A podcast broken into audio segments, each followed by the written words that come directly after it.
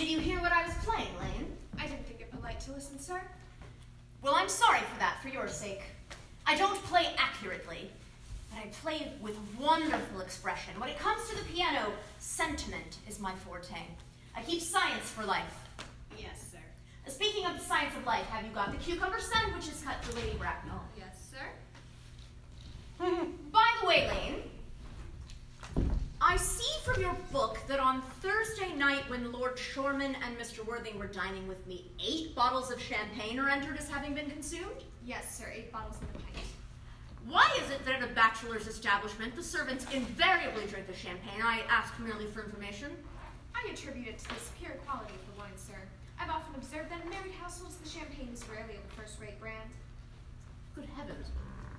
Is marriage so demoralizing as that? I believe it is a very pleasant state, sir. I've had very little experience of it myself up to the present. I've only been married once, and that was in consequence of a misunderstanding between myself and a young person. I don't know that I'm very much interested in your family life, Lane. no, sir, it's not a very interesting subject. I never think of it myself. Very natural, I'm sure. Thank you, Lane. That will do. Thank you, sir. Lane's views on marriage seem somewhat lax. Hmm. Really, if the lower orders don't set us a good example, what on earth is the use of them? They seem, as a class, to have no sense of moral responsibility. Mr. Ernest Worthing. How are you, my dear Ernest? What brings you up to town? Oh, pleasure, pleasure. What should bring one anywhere? Eating as usual, I see, Algy. I believe it is customary in good society to have some slight refreshment at five o'clock. Where have you been since last Thursday? In the country. What on earth do you do there? When one is in town, one amuses oneself. When one is in the country, one amuses other people. And it is who- excessively boring. And and who are the people you amuse? Oh, neighbors, neighbors. Got nice neighbors in your part of Shropshire. Perfectly horrid. Never speak to one of them. How immensely you must amuse them. By the way, Shropshire is your county, is it not? Hey, Shropshire? Oh, why, yes, of course. Hello? Why all these cups? Why cucumber sandwiches? Why such reckless extravagance in one so young? Who is coming to tea? Oh, merely Aunt Augusta and Gwendolyn. Oh, how perfectly delightful. Yes, that is all very well, but I'm not quite sure that Aunt Augusta will approve of your being here. May I ask why? My dear fellow, the way you flirt with Gwendolyn is perfectly scandalous. It is almost as bad as the way Gwendolyn flirts with you. I'm in love with Gwendolyn. I've come up to town expressly to propose to her. Thought you said you had come for pleasure. I call that business. How utterly unromantic you are. I really don't see anything romantic in proposing. It is very romantic to be in love, but there's nothing romantic about a definite proposal. Why, one may be accepted when it usually is, I believe, and then the excitement is all over. The very essence of romance is uncertainty. If I ever get married, I'll certainly try and forget the fact. I've no doubt about that. The divorce court was specially invented for people whose memories are so curiously constituted. There's no use speculating on that subject. Divorces are made in heaven. Please don't touch the cucumber sandwiches. They are ordered specially for Aunt Augusta. Well, you've been eating them all the time. that is quite a different matter. She's my aunt. Have some bread and butter. The bread and butter is for Gwendolyn. Gwendolyn is quite devoted to bread and butter. And a very good bread and butter it is, too. My dear fellow, you need not eat as if you were going to eat at all. You behave as if you were married to her already. You are not married to her already, and I don't think you ever will be. Why on earth do you say that? well, in the first place, women never marry the men they flirt with. Girls don't think it right. That is nonsense. It isn't. It is a great truth. It accounts for the extraordinary number of bachelors one sees all over the place. In the second place, I don't give my consent. Your consent? my dear fellow, Gwendolyn is my first cousin, and before I allow you to marry her, you'll have to clear up, clear up the whole question of Cecily. Cecily? What on earth do you mean, Algie? What do you mean by Cecily? I don't know anyone by the name of Cecily. Bring me the cigarette case Lord uh, uh, Mr. Worthing left in the smoking room last time he dined here. Yes, sir. Are you to let me know that you've had my cigarette case this entire time? Wish to goodness you had told me. I'd been writing frantic letters to Scotland Yard about it. I was very nearly offering a very large reward. Well, I wish you would offer one. I happen to be more than usually hard up. There's no use offering a large reward now the thing is found. I think that is rather mean of you, Ernest, I must say. Though it makes no matter, for now that I look at the inscription inside, I see that the thing isn't yours after all. Of course it's mine. You've seen me with it a hundred times. And you have no right whatsoever to read what is written inside. It's a very ungentlemanly thing to read a private cigarette case. Oh, it is absurd to have a hard and fast rule about what one should read and what one shouldn't. More than half of modern culture depends on what one shouldn't read. I'm perfectly aware of the fact that I don't propose to discuss modern culture. It isn't the sort of thing that one should talk of in private. I simply want my cigarette case back. Yes, but this isn't your cigarette case.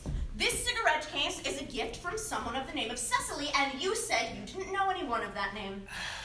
Well, if you must know, Cecily happens to be my aunt. Your aunt. Yes, charming old lady she is too. Lives at Tunbridge Wells. Just give it back to me, Algie.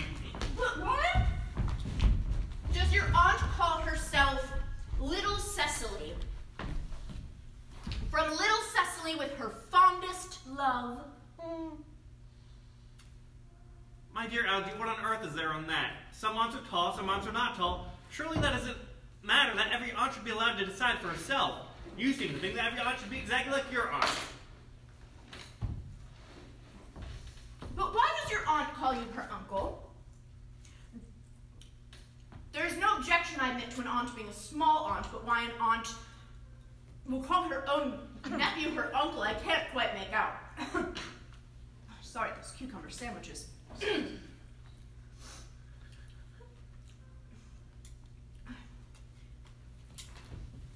From little Cecily with her fondest love to her dear Uncle Jack. Besides, your name isn't Jack at all.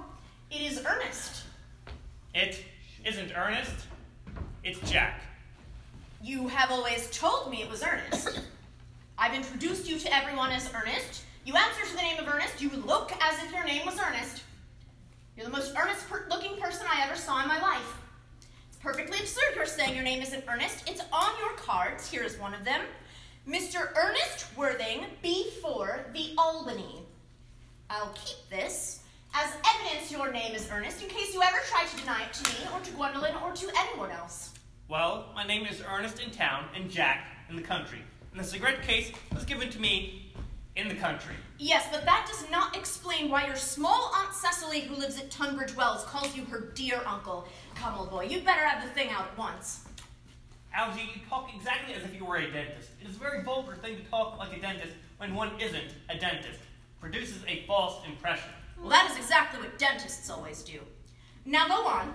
I may mention that I have always suspected you of being a confirmed and secret Bunburyist, and I'm quite sure of it now. What on earth do you mean by that? I will reveal to you the meaning of that incomparable expression as soon as you are kind enough to inform me why you are Ernest in town and Jack in the country.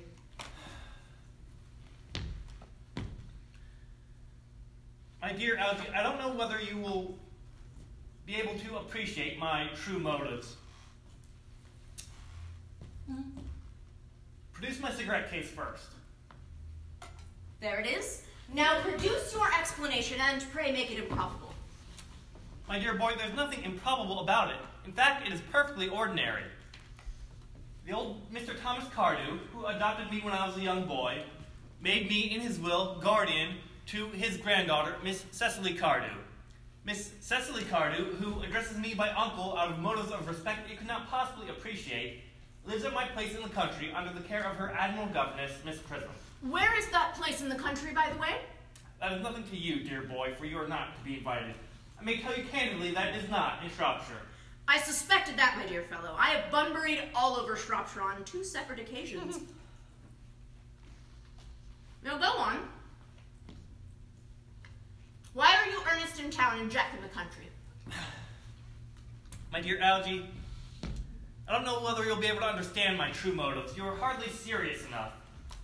When one is placed in the position of guardian, one has to adopt a very high moral tone on all subjects. It is one's duty to do so. And as a very high moral tone can hardly be said to conduce very much to either one's health or one's happiness, I have, in order to get up to town whenever I please, invented a younger brother by the name of Ernest. who lives in the Albany and gets in the most dreadful scrapes. That, my dear boy, is the whole truth, pure and simple. The truth is rarely pure and never simple. Modern life would be very tedious if it were either, and modern literature a complete impossibility. Now that wouldn't be at all a bad thing. Literary criticism is not your forte, my dear fellow. Don't try it. You should leave that to people who haven't been at a university. They do it so well in the daily papers. What you really are is a Bunburyist. I was quite right in saying you're a Bunburyist. You are one of the most advanced Bunburyists I know. What on earth do you mean, Algie, by Bunburyist? You have invented a rather useful younger brother called Ernest in order that you may be able to come up to town as often as you like. I have invented an invaluable permanent invalid called Bunbury in order that I may be able to go down into the country whenever I choose. Bunbury is perfectly invaluable. If it weren't for Bunbury's extraordinary bad health, for instance, I wouldn't be able to dine with you at Willis's tonight, where I have been really engaged to Aunt Augusta for more than a week.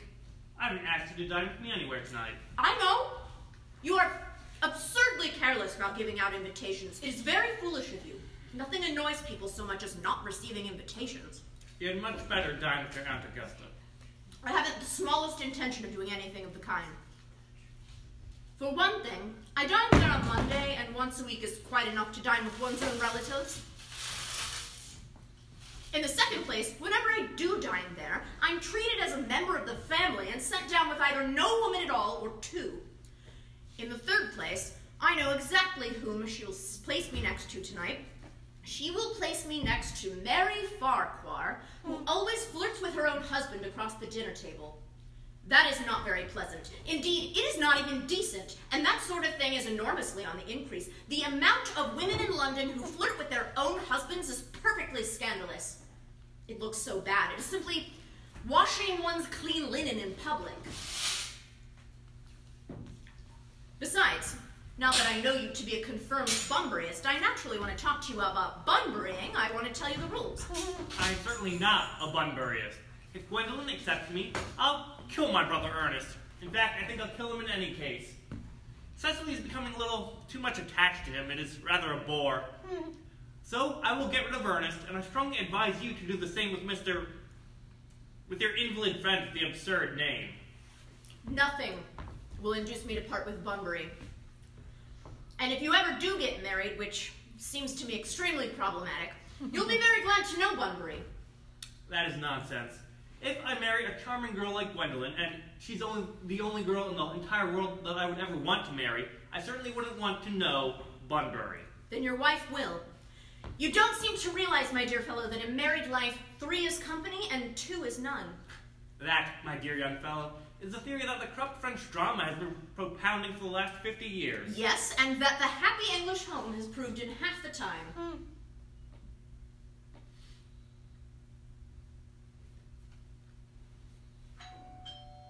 Oh. That must be Aunt Augusta. Only relatives or creditors ever ring in that Wagnerian manner. Now, if I get her out of the way for ten minutes, in order that you may have an opportunity for proposing to Gwendolyn, will you dine with me tonight at Willis's? I suppose, if you want to. Yes, but you must be serious about it. I hate people who aren't serious about meals. It is very shallow of them. Lady Bracknell and Miss Fairfax.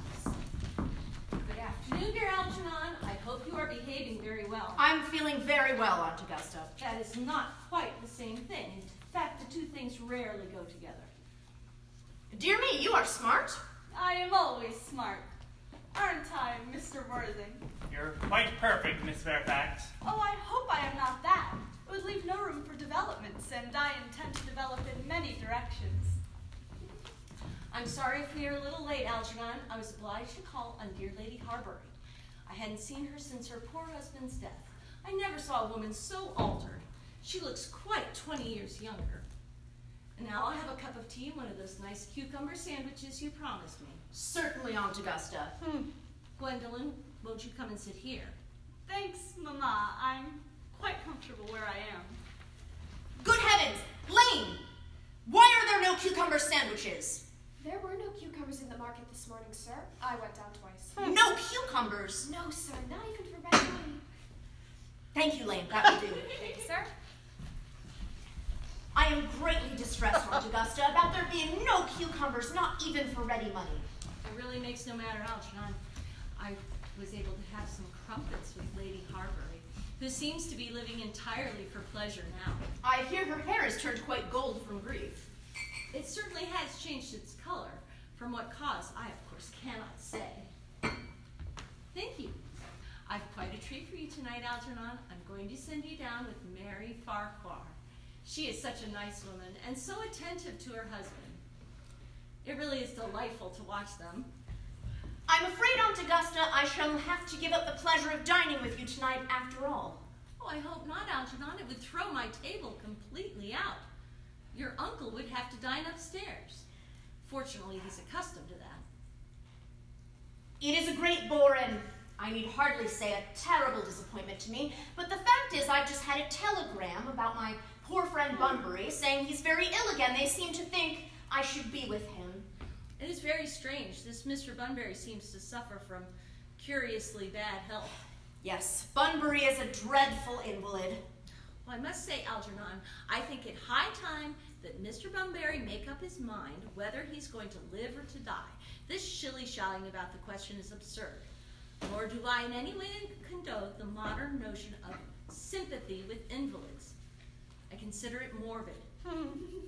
Illness of any kind is hardly a thing to be encouraged in others. Health is the primary duty of life. I'm always telling that to your poor uncle, but he never seems to take much notice as far as any change in his ailments goes.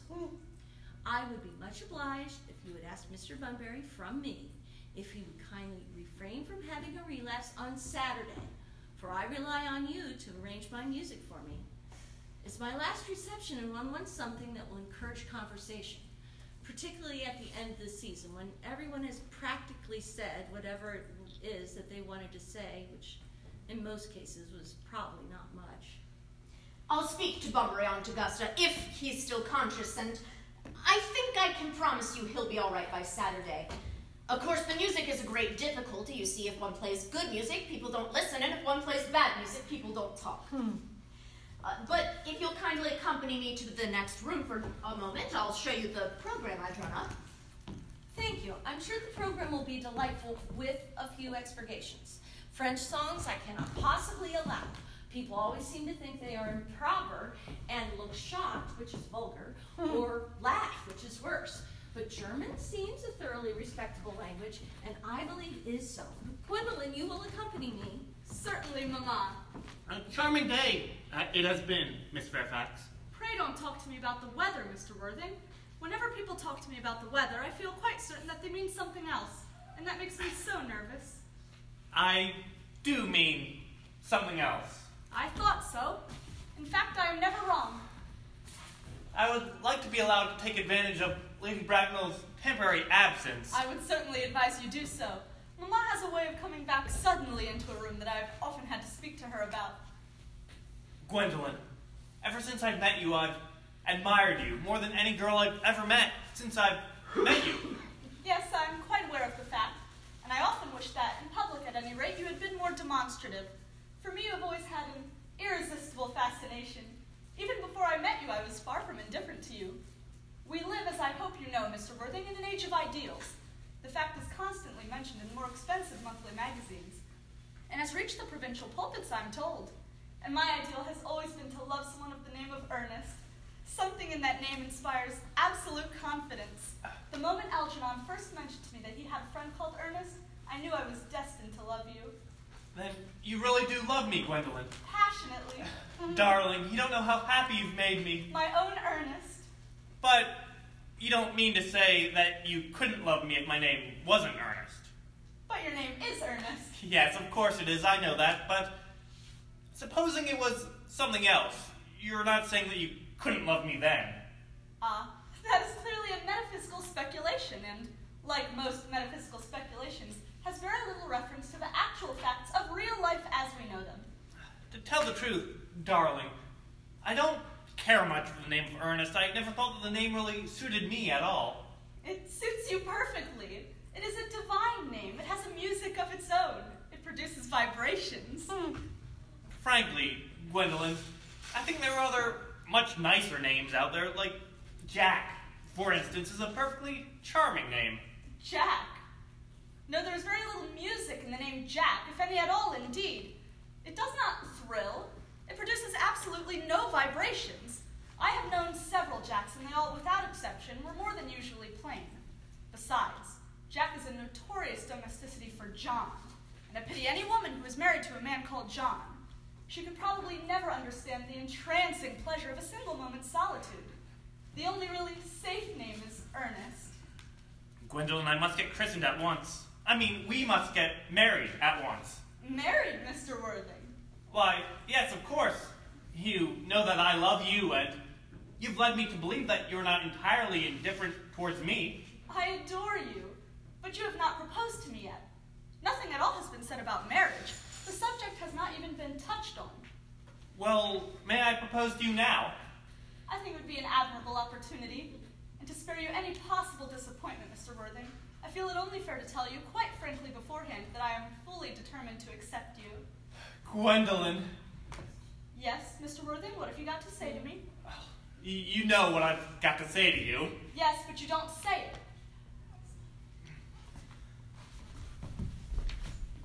Gwendolyn, will you marry me? Of course I will, darling. How long you have been about it. I'm afraid you have very little experience in how to propose.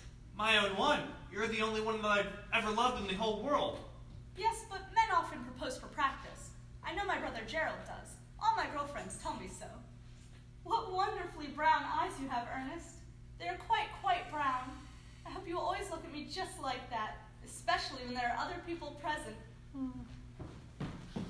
Gwendolyn, what does this mean?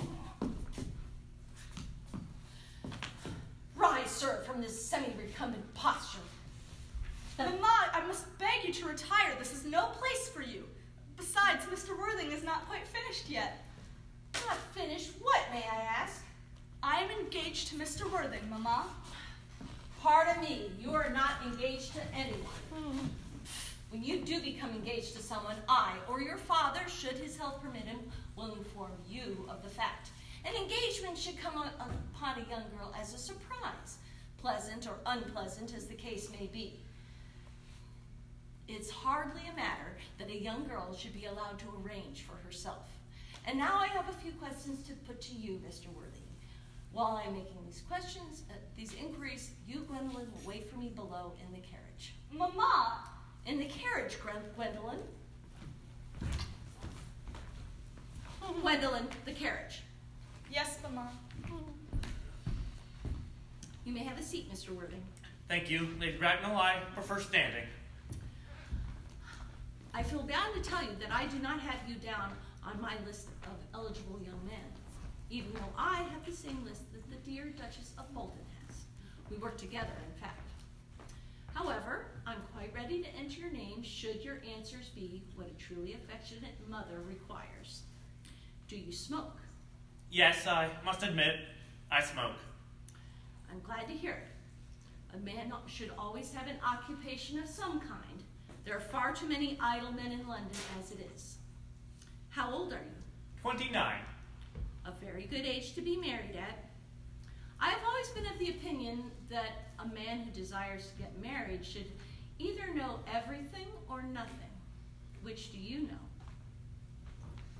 I know nothing, Lady Bracknell. I'm pleased to hear it.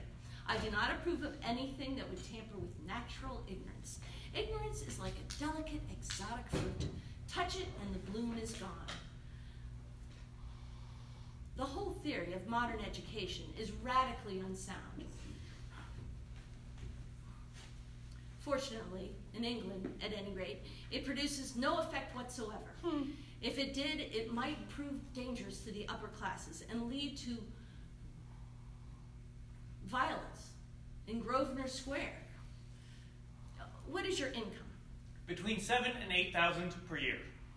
In land or in investments? In investments, chiefly. That is satisfactory. What between the duties expected of one during one's lifetime and the duties exacted from one after one's death? Land has ceased to be a profit or a pleasure. It gives one position and prevents one from keeping it up. That's all that can be said about land. I do have a country house with some land, of course, attached to it, about 1,500 acres, I believe. But I don't depend on that for my real income. In fact, as far as I can tell, the poachers are the only ones who make anything out of it. Uh, a country house, how many bedrooms? Well, that point can be cleared up afterwards. You have a townhouse, I hope. A girl with a simple, unspoiled nature like Gwendolyn can hardly be expected to reside in the country. I own a house in Belgrave Square, but it is let by the year to Lady Bloxham. I can, of course, get it back at six months' notice. Lady Bloxham, I don't know her. Oh, she goes about very little. She is considerably advanced in years. Nowadays, that is no guarantee of respectability of character. What number in Belgrave Square? 149. Mm-hmm. Oh, the unfashionable side. I knew there was something. However, that can easily be altered. Do you mean the fashion or the side? Both, if necessary, I presume. What is your politics? Mm, I'm afraid I have none, really. I'm a liberal unionist. They count as Tories. They dine with us, or come in the evening at any rate. Now, to minor matters, are your parents living? I have lost both my parents. To lose one parent, Mr. Worthing, might be considered a misfortune. To lose both looks like carelessness. Who was your father? He was evidently a man of some wealth. Was he born in what the radical papers call the purple of commerce, or did he rise from the ranks of the aristocracy? I'm afraid I don't really know. You see, I said I had lost both my parents, but it would be nearer to the truth to say that my parents seem to have lost me. You see, I don't really know who I am by birth. I was, well, I was found. Found. Hmm? Yes, the late Mr. Thomas Cardew, a old man of a charitable disposition, found me and gave me the name Worthing because he happened to have a first-class ticket to Worthing at the time. Uh, you see, Worthing is a seaside resort. It is a place in Sussex. And where did the charitable gentleman who had a first class ticket to this seaside resort find you? In a handbag. A handbag! Yes, uh, handbag, a large black leather, an ordinary handbag, in fact, with handles to it. But in what locality did this Mr. James or Thomas Cardew find this ordinary handbag? In the cloakroom at Victoria Station. it was given to him in mistake for his own. The cloakroom at Victoria Station? Yes, the Brighton line. The line is immaterial, Mr. Worthing. to have been born, or at any rate bred in a handbag, whether it has handles or not, seems to me to display a contempt for the ordinary decencies of family life that reminds one of the worst excesses of the French Revolution. And I presume you know what that unfortunate movement led to. As to the particular locality, a cloakroom at a railway station might serve to conceal a social indiscretion has probably indeed been used for such a purpose before now, but it can hardly be regarded as an assured basis for a recognized position in good society. May I ask then what you would have me do? I need not say I would do anything in the world to ensure Gwendolyn's happiness.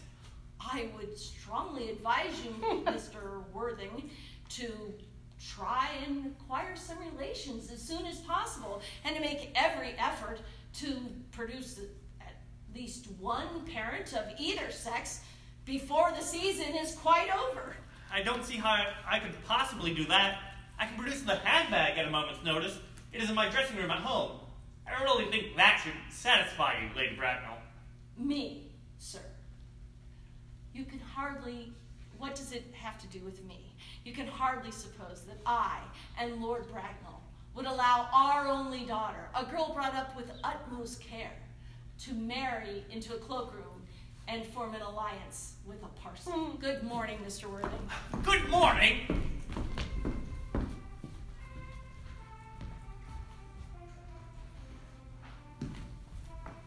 Algie, for goodness sakes, would you stop playing that ghastly tune? How idiotic you are. Didn't it go off all right, old boy? Mm. You don't mean to say Gwendolyn refused you. I know it is a way she has. She's always refusing people. I think it is most ill-natured of her. Gwendolyn is as right as a trivet. As far as she is concerned, we are engaged. Her mother is perfectly unbearable. I have never met such a gorgon. Of course, I don't know what a Gorgon is like, but all that I know is that she is one, for she is a monster without being a myth, which is completely unfair. Oh, I'm sorry, Algie. I suppose I shouldn't talk about your own aunt in front of you that way. My dear fellow, I love hearing my relations abused. It's the only thing that makes me put up with them at all. Relations are simply a tedious pack of people who haven't got the remotest knowledge of how to live nor the smallest instinct about when to die. That is nonsense. It isn't. I say it is, and I don't propose to argue about it. You're always wanting to argue about things. That is exactly what things were originally made for. On my word, if I thought that, I'd shoot myself. You don't think there's any chance of Gwendolyn becoming like her mother in about 150 years, do you, Algie? All women become like their mothers. That is their tragedy. No man does, that's his. Is that clever? It's perfectly phrased, and quite true as any observation in civilized life ought to be. I'm sick to death of cleverness. You can't go anywhere these days without meeting clever people. It is a real public nuisance. Oh, to goodness we had a few fools left. We have. Oh, I would extremely like to meet them. What do they talk about? The fools. Oh, about the clever people, of course. Hmm. What fools? What about your brother? What about the profligate Ernest? Oh, that's no matter. I will be getting rid of him before the week is out. I will say that he uh, died in Paris of apoplexy. Lots of people die of, apople- of apoplexy and quite suddenly, don't they? Yes, but it's hereditary, my dear boy. It's the sort of thing that runs in families. You'd much better say a severe chill. Are you sure a severe chill isn't hereditary or anything of that sort? Of course it isn't. That'll do then. I'll say my brother Ernest was carried off suddenly in Paris by a severe chill. That gets rid of that. But I thought you said that Miss Cardew was a little too much interested in your poor brother Ernest. Won't she feel his loss a good deal? No, Cecily is, I'm proud to say, not a silly romantic girl. She has a capital appetite, goes on long walks, and pays no attention at all to her lessons. I should very much like to see Cecily. I will take good care that you never do. She's excessively pretty, and she's only just 18. have you told Gwendolyn yet that you have an excessively pretty ward who is only just 18? My dear Algy, the truth isn't the sort of thing one just blurts out to people. Cecily and Gwendolyn are perfectly sure to become fast friends. I'll bet you anything you like that within half an hour of them meeting, they will be calling each other sister.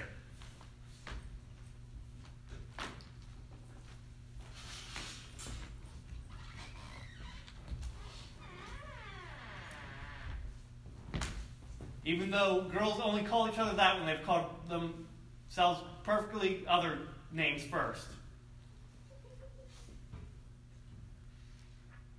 We've done something horribly wrong. Yeah, Lane. Is it nearly seven? Well, that's the end of the act, though, and Gwendolyn really needs to come Oh. back. I, I wouldn't have said anything if I thought I could salvage it. Miss Gwendolyn Fairfax. comes, yeah. Wh- Well, she comes in after the whole isn't it nearly seven thing. Oh. Does she? Yes. I don't know No. where we went on. Fuck, I'm so sorry. That's okay, that's fine. We have We first. did a pop-up. I legit was like, scene. we're getting to the end of the act and Gwendolyn didn't come in yet, and everything's ruined. I won't do that tomorrow. Did you do? I would rather like to see Cecily. Yes. Yeah, yeah, no, everything was perfect, and I just got scared. Uh, We did, we did skip something. what? Um. I don't know that we skipped anything major. I just thought for sure, for some reason, that when we I didn't say do the capital appetite thing, did we? Yeah, I said Yeah. Yeah. Oh, we yeah, we skipped did. how to behave to a woman.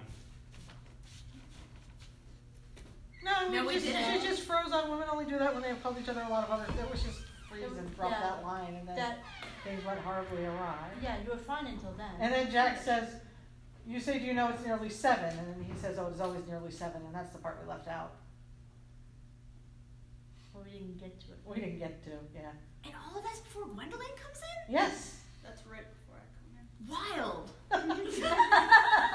Okay. Yes, oh, well, it's just- I'm so sorry. I just was like, Take it from the top. I guess I'm just so like maybe I'm just so in character. I'm like, well, it's seven. We're eating. Let's go. Hey, your, your Algernon sugar is running low. You haven't had any food for 10 minutes. All right, um, let's go back to.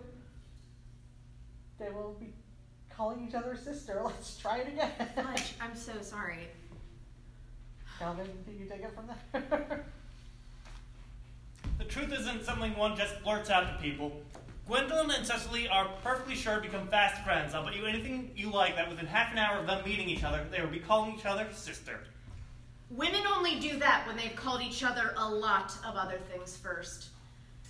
Now, if we want to get a good table at Willis's, we really ought to go and dress. Do you know it is nearly seven? Oh, it is always nearly seven.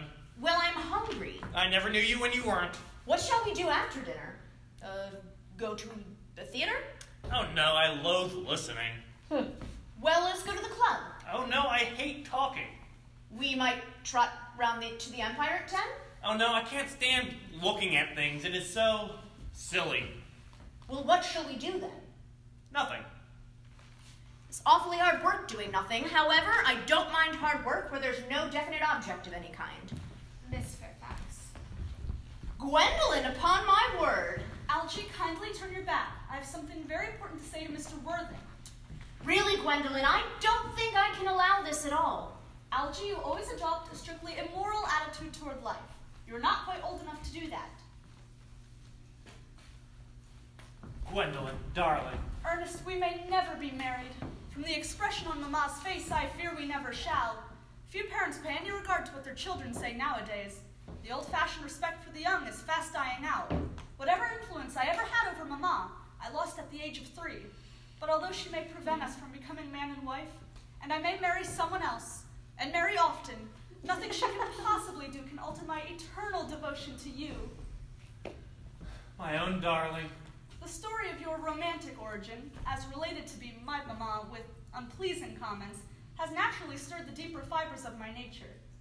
Your Christian name has an irresistible fascination. The simplicity of your character makes you exquisitely unknown to me. Your town address at the Albany I have. What is your address in the country? Uh, the Manor House, Woolton, Hertfordshire. There is a good postal service, I suppose. It may become necessary to do something desperate. That, of mm. course, will require serious consideration. I will communicate with you daily. My own one. How long do you remain in town? Till Monday. Good. Algie, you may turn round now. Thanks, I've turned round already. You may also ring the bell. You will let me see you to your carriage, my own darling. Certainly. I will see Miss Fairfax out. yes.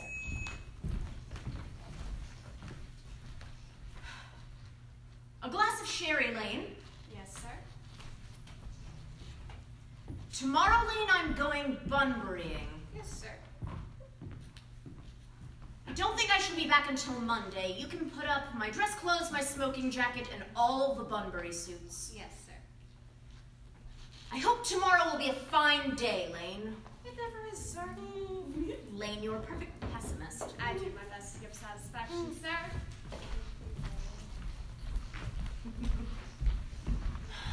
Now there's a sensible, intellectual girl. The only girl I cared about in all my life. What are you looking so amused at? Oh, I'm just a little anxious about poor Bunbury is all. You don't take care, your friend Bunbury will get you in a serious scrape one of these days. I love scrapes. They're the only things that are never serious. That is nonsense. You never talk anything but nonsense. Nobody ever does.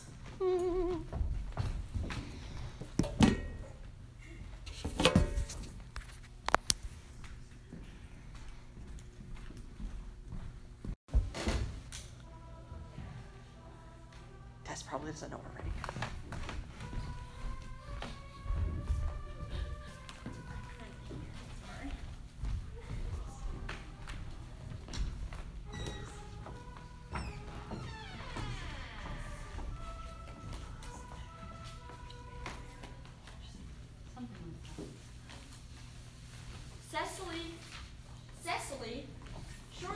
such a utilitarian occupation as the watering of flowers is rather Moulton's duty than yours. Especially at a moment where intellectual pleasures await you. Your German grammar is on the table. Try open it at page 15. We will repeat yesterday's lesson. But I don't like German. It isn't at all a becoming language. I know perfectly well that I look quite plain after my German lesson. Child, you know how anxious your guardian is that you should improve yourself in every way. He laid particular stress on your German as he was leaving for town yesterday. Indeed, he always lays stress on your German when he's leaving for town. Dear Uncle Jack is so very serious. Sometimes I think that he's so serious he cannot be quite well. Your guardian enjoys the best of health, and his gravity of demeanor is especially to be commended in one so comparatively young as he is. I know no one who has a higher sense of duty and responsibility. I suppose that is why he often looks a little bored when we three are together. Cecily, I am surprised at you.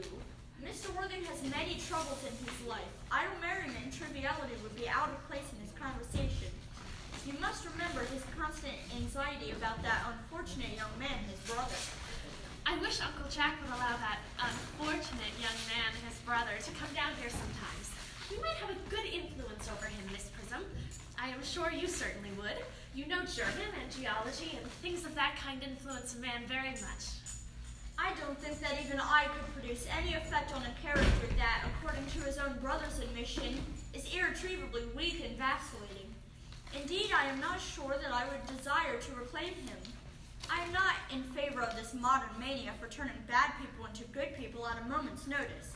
As a man sows, so let him reap. You must put away your diary, Cecily. I really don't see why you should keep a diary at all. I keep a diary in order to enter the wonderful secrets of my life. If I didn't write them down, I should probably forget all about them. Memory, my dear Cecily, is the diary that we all carry about with us. Yes, but it usually chronicles the things that have never happened, or couldn't possibly have happened. I believe memory is responsible for nearly all the three volume novels that Mudie sends us. Do not speak slightingly of the three volume novel, Cecily. I wrote one myself in earlier days. Did you really, Miss Prism? How wonderfully clever you are. I hope it did not end happily. I don't like novels that end happily, they depress me so much. The good ended happily and the bad unhappily. That is what fiction means. I suppose so, but it seems very unfair. And was your novel ever published? Alas, no. The manuscript was unfortunately abandoned. I use the word in the sense of lost or mislaid. To your work, child, these speculations are profitless. But I see dear Dr. Chasuble coming up through the garden. Dr. Chasuble, this is indeed a pleasure. And how are we this morning? Miss Prism, you are, I trust, well. Miss Prism has just been complaining of a slight headache. I think it would do her so much good to have a short stroll with you in the park, Dr. Chasuble. Cecily, I have not mentioned anything about a headache. No, dear Miss Prism, I know that. But I felt instinctively that you had a headache. Indeed, I was thinking about that, and not about my German lesson when the Hmm. rector came in. I hope, Cecily, that you are not inattentive. Oh, I'm afraid I am. Hmm, that is strange. I mean, were I fortunate enough to be Miss Prism's pupil, I would merely hang upon her lips. I spoke metaphorically. Um, my metaphor was drawn from bees. uh, Mr. Worthing, I suppose, has not returned from town yet? We do not expect him till Monday afternoon. Hmm, indeed. He, he is not one of those whose sole aim in life is enjoyment, as, by all accounts, that unfortunate young fellow, his brother, seems to be. But I must not disturb Egeria and her pupil any longer. Egeria, my name is Letitia, Doctor. A classical illusion, merely, drawn from the pagan authors. But I shall see you both, no doubt, at evensong? I think, dear Doctor, I will have a stroll with you. I find I have a headache after all, and a walk might do it good. Hmm. With pleasure, Miss Prism, with pleasure. We shall go as far as the schools and back. That would be deli- del- that would be delightful. Cecily, you will read your political economy in my absence. The chapter on the fall of the rupee you may omit. It is somewhat too sensational. Even these metallic problems have their melodramatic side.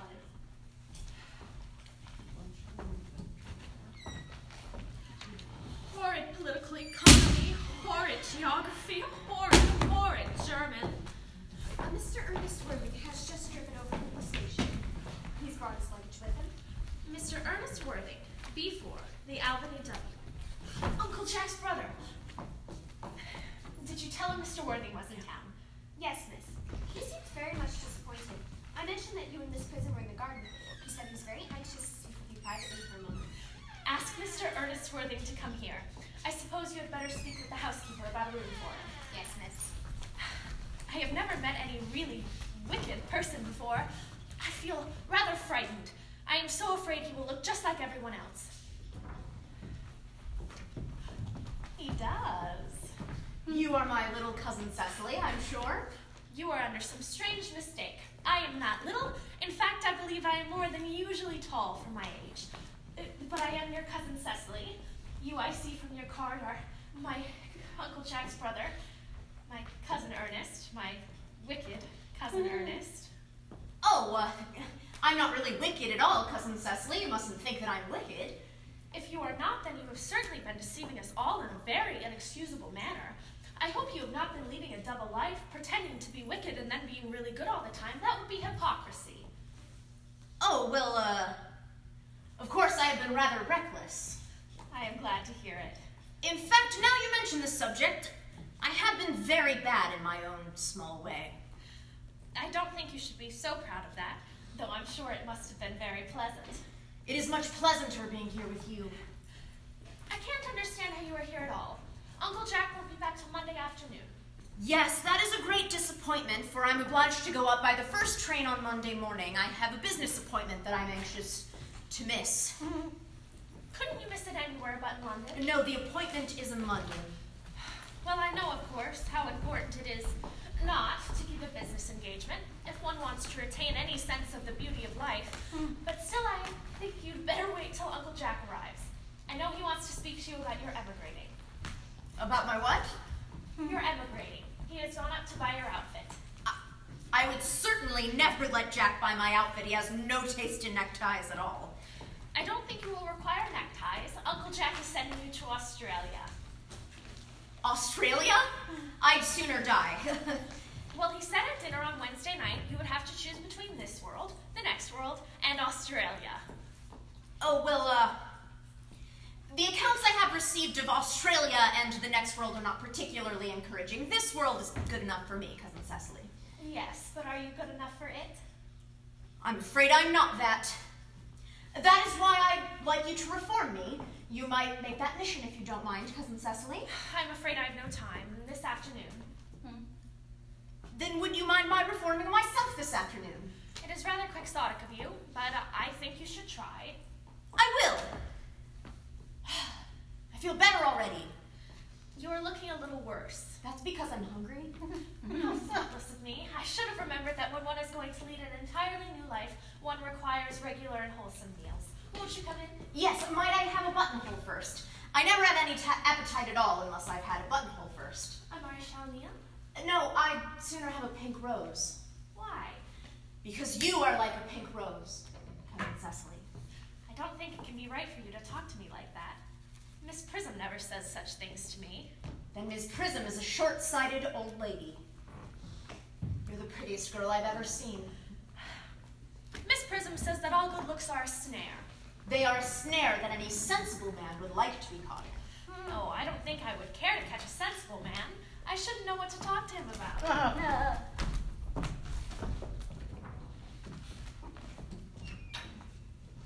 You are too much alone, dear Chasuble. You should get married. A misanthrope I could understand. A womanthrope, never. Believe me, Miss Prism, I do not deserve some neologistic of phrase. The, the precept as well as the practice of the primitive church was distinctly against matrimony. That is obviously the reason why the primitive church has not lasted up to the present day. And you do not seem to realize, dear doctor, that by persistently remaining single, a man converts himself into a permanent public temptation. Men should be more careful. This very celibacy leads weaker vessels astray. Yes. But is a man not equally attractive when married? No married man is ever attractive except to his wife. And often I've been told not even to her. That depends on the intellectual sympathies of the woman. Maturity can always be depended on. Ripeness can be trusted. Young women are green. Uh, I spoke horticulturally. My metaphor was drawn from fruits. But where's Cecily? perhaps she followed us to the schools. Mr. Worthing, Mr. Worthing? This is indeed a surprise. We did not look for you till Monday afternoon. I've returned sooner than I expected. Dr. Chasuble, I hope you're well. Mr. Worthing, I hope that this garb of woe does not betoken some terrible calamity. My brother, More shameful debts and extravagance? Still leading his life of pleasure? dead, hmm. Your brother Ernest dead. quite dead. Mr. Worthing, allow me to express my sincere condolences. You at least have the consolation of knowing that you were always the most generous and forgiving of brothers. Poor Ernest. He had many faults, but it is a sad, sad blow. Very sad indeed. Were you with him at the end? No, he died abroad in Paris. In fact, I had a telegram last night from the manager of the Grand Hotel. But was the cause of death mentioned? A severe chill, it seems. As a man sows, so shall he reap. Charity, dear Miss Prism, charity! None of us are perfect. I myself am peculiarly susceptible to drafts. Will the interment take place here? No. He seemed to have expressed a desire to be buried in Paris. In Paris. I fear that this hardly points to any very serious state of mind at the last. But you would no doubt wish me to make some slight allusion to this tragic domestic affliction next Sunday. My sermon on the meaning of the manna in the wilderness to, can be adapted to almost any occasion, joyful or, as in the present case, distressing. I have preached it at harvest celebrations, christenings, confirmations, on days of humiliation, and festal days. The last time I preached it was in the cathedral as a charity sermon on behalf of the Society for the Prevention of Discontent among the Upper Orders. The bishop, who was present, was much struck by some of the analogies I drew. Oh, you mentioned christenings, I think, Dr. Chasuble. I suppose you know how to christen, all right? I mean, I imagine you are continuously christening, aren't you? It is, I regret to say, one of the rector's most constant duties in this parish. I've often spoken to the poorer classes on the subject, but they don't seem to know what thrift is. But is there any particular infant in whom you are interested, Mr. Worthing? Your brother was, I believe, unmarried, was he not? Oh, People, yes. people who live entirely for pleasure usually are. But it is not for any child, dear doctor. I am very fond of children. No, it is in fact for myself that I would like to be christened. Uh, this afternoon, if you have nothing better to do. But surely you have been christened already? I don't recall anything about it. But have you any grave doubts on the subject? I certainly intend to have. Of course, I don't know if you think it would be too much trouble or if you think I'm a little too old now. Not at all. Indeed, the sprinkling and immersion of adults is a perfectly canonical practice. Immersion. You need have no apprehensions, my dear boy. Sprinkling is all that is required, or indeed, I think, advisable. Hmm. Our weather is so changeable. At what hour would you wish the ceremony to be performed? Oh, I might trot round about five. That'll suit you. Perfectly, perfectly. In fact, I do have two ceremonies to perform at that time. A case of twins that occurred in one of the outlying cottages on your own estate. Poor Jenkins the Carter, a most hard-working man. Oh, I wouldn't want to be christened along with other babies. It would be childish. Would half past five do? admirably, admirably. And now, Mr. Worthing, I must leave you now. I can no longer intrude into a house full of sorrow. I only beg you not to be too much bowed down by grief. What seem to us bitter trials are merely blessings in disguise. This seems to me a blessing of an extremely obvious kind. Uncle Jack, oh, I am pleased to see you back. But what horrid clothes you've got on. Do go and change them. Cecily! My child, my child. What is the matter, Uncle Jack? Do look happy. You look as if you've had toothache, and I've got such a surprise for you. Who do you think is in the dining room? Your brother. Who? Your brother Ernest. He arrived about half an hour ago. What nonsense. I haven't got a brother. Oh, don't say that. However badly he may have behaved to you in the past, he is still your brother. You couldn't be so heartless as to disown him. I'll tell him to come out, and you will shake hands with him, won't you, Uncle Jack? These are very joyful tidings. After we had all been resigned to his loss, his sudden return seems to be peculiarly distressing. My brother is in the dining room. I don't know what to make of all of it. I think it is all perfectly absurd. Good heavens! Brother John, I've come down from town to tell you that I'm very sorry about all the trouble I've given you and that I intend to lead a better life in the future. Uncle Jack, you are not going to refuse your own brother's hand. I will not take his hand. I find his coming down here disgraceful. He knows perfectly well why. Uncle Jack, do be nice. There is some good in everyone. Ernest has just been telling me about his poor invalid friend, Mr. Bunbury, whom he goes to visit so often. And surely there must be much good in one who is kind to an invalid and leaves the pleasures of London to sit by a bed of pain. Oh, he's been talking to you about Bunbury, has he? Yes, he's told me all about poor Mr. Bunbury and his terrible state of health. Well, I won't have him talk to you about Bunbury or about anything else. It is enough to drive one perfectly frantic. Of course, I admit the faults were all on my side, but I must say that I think that Brother John's coldness to me is peculiarly painful, especially considering it's the first time I've come here.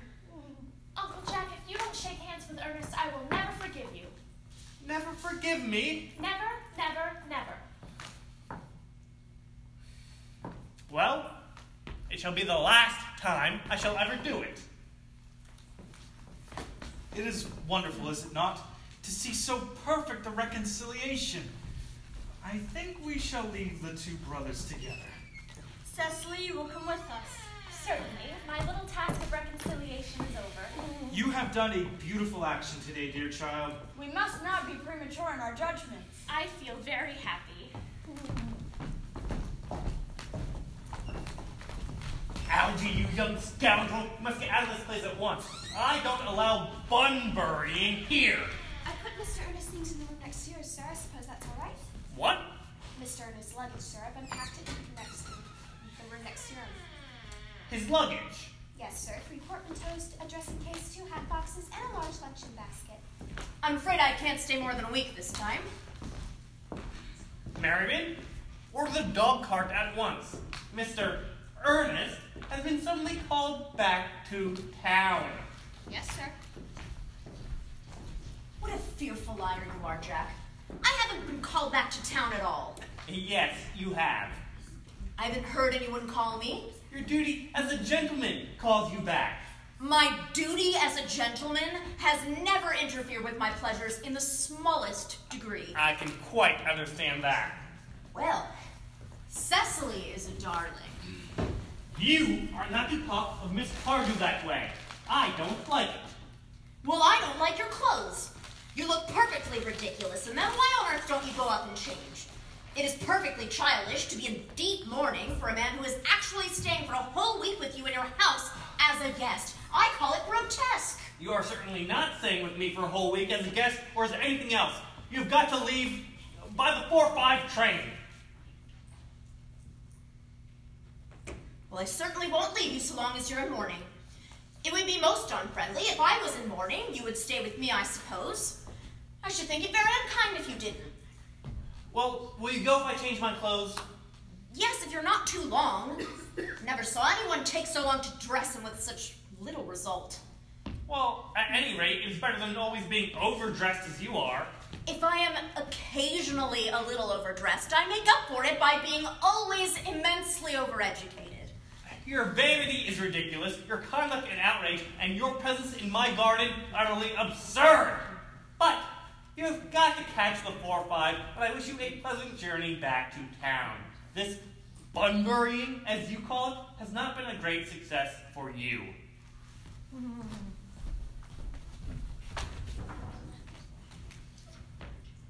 I think it has been a great success. I am in love with Cecily, and that is everything. But I must see her before I go and make arrangements for another Bunbury. Ah, there she is. Oh, I merely came back to water the roses. I thought you were with Uncle Jack. He's gone to fetch the dog cart for me. Oh, is he going to take you for a nice drive? He's going to send me away. Then have we got to part? I'm afraid so. It's a very painful parting. It is always painful to part from people whom one has known for a very brief space. Mm, the absence of old friends one can endure with equanimity.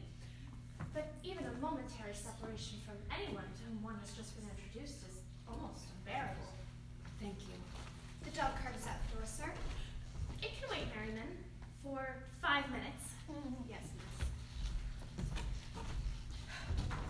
I hope I shall not offend you, Cecily, if I state quite frankly and openly that you seem to me to be in every possible way the visible personification of absolute perfection. I think your frankness does you great credit, Ernest. If you will allow me, I will copy your remarks into my diary. Do you really keep a diary? I'd give anything to look at it, may I? Oh, no. You see, it is simply a very young girl's record of her own thoughts and impressions, and consequently meant for publication. When it appears in volume form, I hope you will order a copy. But pray, Ernest, don't stop. I delight in taking down from dictation. I have reached absolute perfection. You can go on. I am quite ready for more. oh, don't cough, Ernest. When one is dictating, one should speak fluently and not cough. Besides, I don't know how to spell cough. Cecily, ever since I first looked upon your wonderful and incomparable beauty, I have dared to love you wildly, passionately, devotedly, hopelessly. I don't think you should tell me you love me wildly, passionately, devotedly, hopelessly. Hopelessly doesn't seem to make much sense, does it? Cecily, The dog cart is waiting, sir. tell it to come round at the same hour next week. Yes, sir. Uncle Jack would be very much annoyed to learn you are staying on till next week at the same hour. Oh, I don't care about Jack. I don't care about anyone in the world but you. I love you, Cecily. You will marry me, won't you? You silly boy, of course. Why, we have been engaged for the last three months. For the last three months. Yes, it will be exactly three months on Thursday. But how did we become engaged? Well, ever since Uncle Jack first confessed to us that he had a younger brother who was very wicked and bad, you, of course, have formed the chief topic of conversation between myself and Miss Prism. And of course, a man who is much talked about is always very attractive. One feels there must be something in him after all. I dare say it was foolish of me, but I fell in love with you, Ernest. Darling, but when was the engagement actually settled? On the 14th of February last, worn out by your entire ignorance of my existence, I determined to end the matter one way or another, and after a long struggle with myself, I accepted you one evening under this dear old tree here. The next day, I bought this little ring in your name, and this little bangle with the true lover's knot I promised you always to wear. Did I give you this? It's very pretty, isn't it? Yes, you've wonderfully good taste, Ernest. It's the excuse I've always given for your leading such a bad life. And this is the box in which I keep all your dear letters. My letters. But, but my dear sweet Cecily, I have never written you any letters. You need hardly remind me of that, Ernest. I remember only too well that I was forced to write your letters for you. I wrote always three times a week and sometimes oftener. Hmm. Oh, do let me read them. Oh no, they would make you far too conceited. The three you wrote after I had broken off the engagement are so beautiful and so badly spelled that even now I can hardly read them without crying a little. But was our engagement ever broken off? Of course it was. On the 22nd of last March. You can see the entry if you like. Today, I broke off my engagement with Ernest. I feel it is better to do so. The weather still continues charming. But Cecily, I... Why did you break it off? What had I done? I had done nothing at all. Cecily, I'm very hurt indeed to hear that you broke it off, particularly when the weather was so charming. It would hardly have been a really serious engagement if it hadn't been broken off at least once. But I forgave you before the week was out. Oh, what a perfect darling you are, Cecily. You dear romantic boy. I hope your hair curls naturally, does it? Yes, darling, with a little help from others. Good. I am so glad. You'll never break off our engagement again, ev- ever, Cecily, will you? I don't think I could break it off now that I've actually met you. Besides, of course, there is the question of your name. Yes, of course. You mustn't laugh at me, darling, but it had always been a girlish dream of mine to love someone whose name was Ernest. There is something in that name that seems to inspire absolute confidence. I pity any poor married woman whose husband is not called Ernest. Uh, but my dear child, do you mean to say that you could not love me if I had some other name? But what name? Oh, any name you like. Uh, Algernon, for instance. But I don't like the name of Algernon. Well, my dear, sweet, loving little darling, I, I really don't see why you should object to the name of Algernon. I mean, it, it's not at all a bad name. In fact, it's rather an aristocratic name. More than half the chaps who get into the bankruptcy courts are called Algernon. But, but seriously, Cecily, if I. If my name was Algie, couldn't you love me? I might respect you, Ernest. I might admire your character, but I feel I should not be able to give you my undivided attention. uh, Cecily, your rector here is, I suppose, uh, thoroughly experienced in all the rites and ceremonials of, of the church. Oh, yes, Dr. Chasuble is a most learned man. He has never written a single book, so you can imagine how much he knows. I must see him at once on a matter of a most important christening. I mean, uh, most important business. Oh, I shan't be away for more than half an hour. Considering that we have been engaged since February the 14th and I only met you today for the first time, I think it is rather hard you should leave me for so long a period as half an hour. Couldn't you make it 20 minutes? I'll be back in no time. What an impetuous boy he is. I like his hair so much. I must enter his proposal in my diary. Uh, Miss Fairfax has just called to see Mr. Worthing. On very important business, Miss Fairfax states. Isn't Mr. Worthing in his library? Mr. Worthing went over in the direction of the rectory some time ago. Pray ask the lady to come down here. Mr. Worthing is sure to be back soon, and you can bring tea. Yes, Miss. Miss Fairfax, I suppose one of the many good elderly women who are associated with Uncle Jack in some of his philanthropic work in London. I don't quite like women who are interested in philanthropic work. I think it is so forward of them. Miss Fairfax. Pray let me introduce myself to you. My name is Cecily Cardew. Cecily Cardew. What a very sweet name.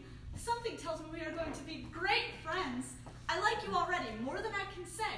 My first impressions of people are never wrong. Hmm. How nice of you to like me after we have known each other such a comparatively short time. Pray sit down. I may call you Cecily, may I not? With pleasure. And you will always call me Gwendolen, won't you? If you wish. Then that is all quite settled, is it not? I hope so. Perhaps now might be a favorable opportunity for my mentioning who I am. My father is Lord Bracknell. You have never heard of Papa, I suppose? I don't think so. Outside the family circle, Papa, I am glad to say, is entirely unknown. I think that is quite as it should be. The home seems to me to be the proper sphere for the man. And certainly, once a man begins to neglect his domestic duties, he becomes painfully effeminate, does he not? And I don't like that. It makes men so very attractive. Hmm. Cecily, Mamma, whose views on education are remarkably strict, has brought me up to be extremely short sighted. It is part of her system. So, do you mind my looking at you through my glasses? Oh, not at all, dear Gwendolen. I am very fond of being looked at. You are here on a short visit, I suppose. Oh no, I live here. Hmm, really? Your mother, no doubt, or some female relative of advanced years, resides here also. No, I have no mother nor, in fact, any relations. Indeed. My dear guardian, with the assistance of Miss Prism, has the arduous task of looking after me. Your guardian? Yes, I am Mr. Worthing's ward. Oh, it is strange he never mentioned to me that he had a ward. How secretive of him. Hmm. He grows more interesting hourly. Mm-hmm. I'm not sure, however, that the news inspires me with feelings of unmixed delight. I'm very fond of you, Cecily. I liked you ever since I met you.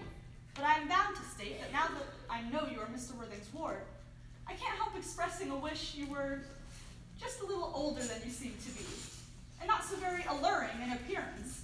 In fact, if I may speak candidly, Uh, pray do. I think that whenever one has anything unpleasant to say, one should always be quite candid. well, to speak with perfect candor, Cecily, I wish you were fully 42, and more than usually plain for your age. Ernest has a strong, upright nature. He's the very soul of truth and honor. Disloyalty would be as impossible to him as deception. But even men of the noblest possible moral character are extremely susceptible to the influence of the physical charms of others. Modern, no less than ancient history, supplies us with many most painful examples of what I refer to. If it were not so, indeed, history would be quite unreadable. I beg your pardon, Gwendolen. Did you say Ernest? Yes. Oh, but it is not Mr. Ernest Worthing who is my guardian. It is his brother, his elder brother. Ernest never mentioned to me that he had a brother. I am sorry to say they have not been on good terms for a long time. Ah, that accounts for it. And now that I think of it, I have never heard any man mention his brother. The subject seems distasteful to most men. Cecily, you've lifted a load from my mind. I was growing almost anxious. It would have been terrible if any cloud had come across a friendship like ours, would it not? Of course, you are quite, quite sure that it is not Mr. Ernest Worthing who's your guardian. Quite sure. In fact, I am going to be his. I beg your pardon. Dearest Gwendolen, there is no reason why I should make a secret of it to you. Our little county newspaper is sure to chronicle the fact next week. Mr. Ernest Worthing and I are engaged to be married. My darling Cecily, I'm afraid there must be some slight error. Mr. Ernest Worthing is engaged to me. The announcement will appear in the Morning Post on Saturday at the latest. You must be under some misconception. Ernest proposed to me exactly ten minutes ago. Hmm. It is certainly very curious, for he proposed to me yesterday afternoon at 5.30. If you would care to verify the incident, pray do so. I never travel without my diary. One must always have something sensational to read in the train. I'm so sorry, dear Cecily, if it is any disappointment to you, but I'm afraid I have the prior claim. It would distress me more than I could tell you, dear Gwendolen, if it caused you any mental or physical anguish, but I feel bound to point out that since Ernest proposed to you, he has clearly changed his mind. If the poor fellow has found himself entrapped into any foolish promise, I shall consider it my duty to rescue him at once, and with a firm hand. Whatever unfortunate entanglements my dear boy may have gotten himself into, I will never reproach him with it after we are married. Do you allude to me, Miss Cardew, as an entanglement? You are presumptuous. On an occasion of this kind, it becomes more than a moral duty to speak one's mind. It becomes a pleasure. Do you suggest, Miss Fairfax, that I entrapped Ernest into an engagement? How dare you? This is no time for wearing the shallow mask of manners. When I see a spade, I call it a spade. I am glad to say that I have never seen a spade. It is obvious that our social spheres have been widely different.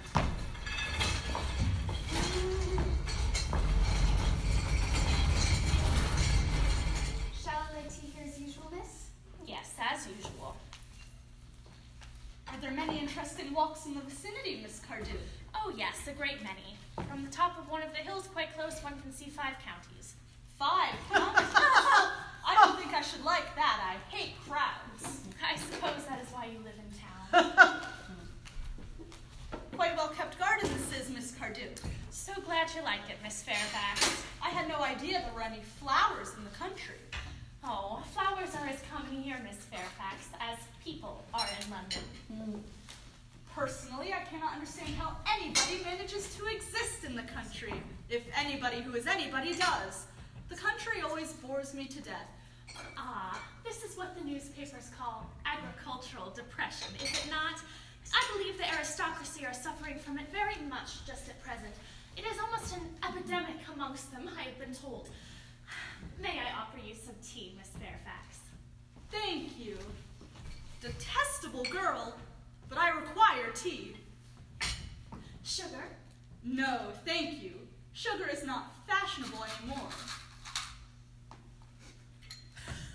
Mm-hmm.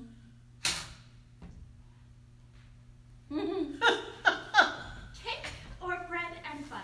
Bread and butter, please. Cake is rarely seen in the best houses nowadays.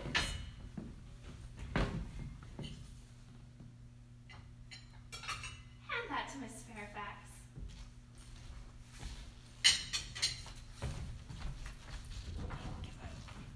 You have filled my tea with lumps of sugar, and though I most distinctly asked for bread and butter, you have given me cake.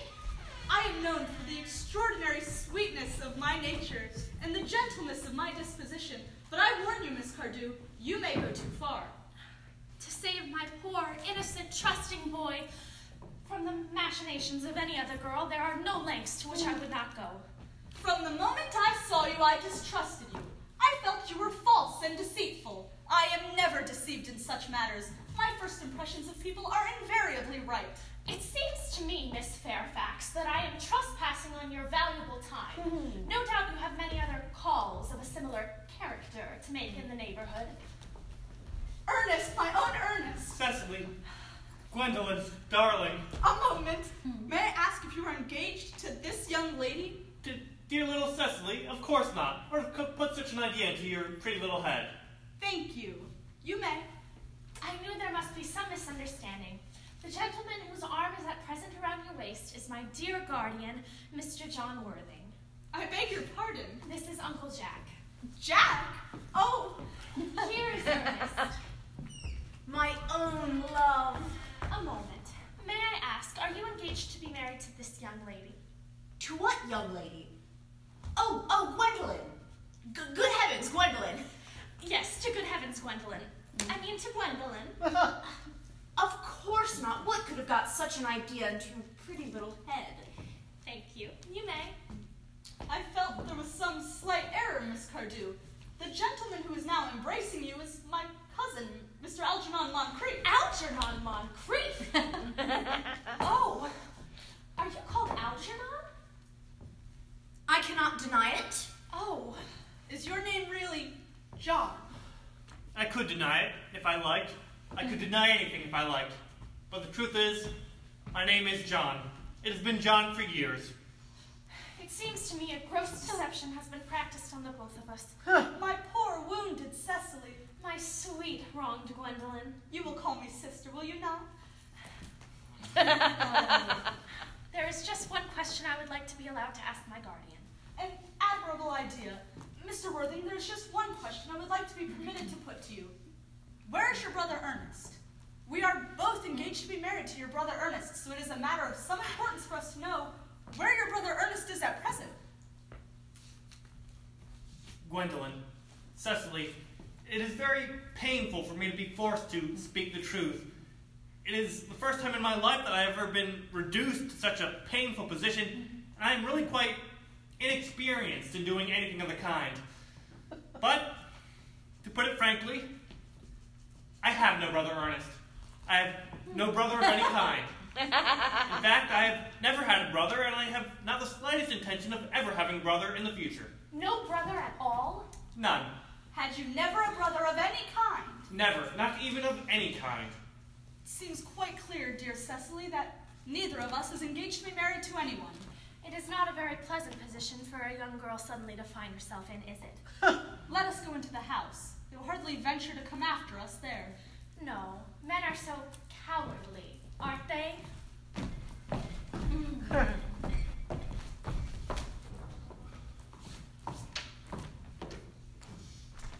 This ghastly state of things is what you call bunburying, I suppose. Yes, and a wonderful bunbury it is. Wait, The most wonderful bunbury I ever had in my life.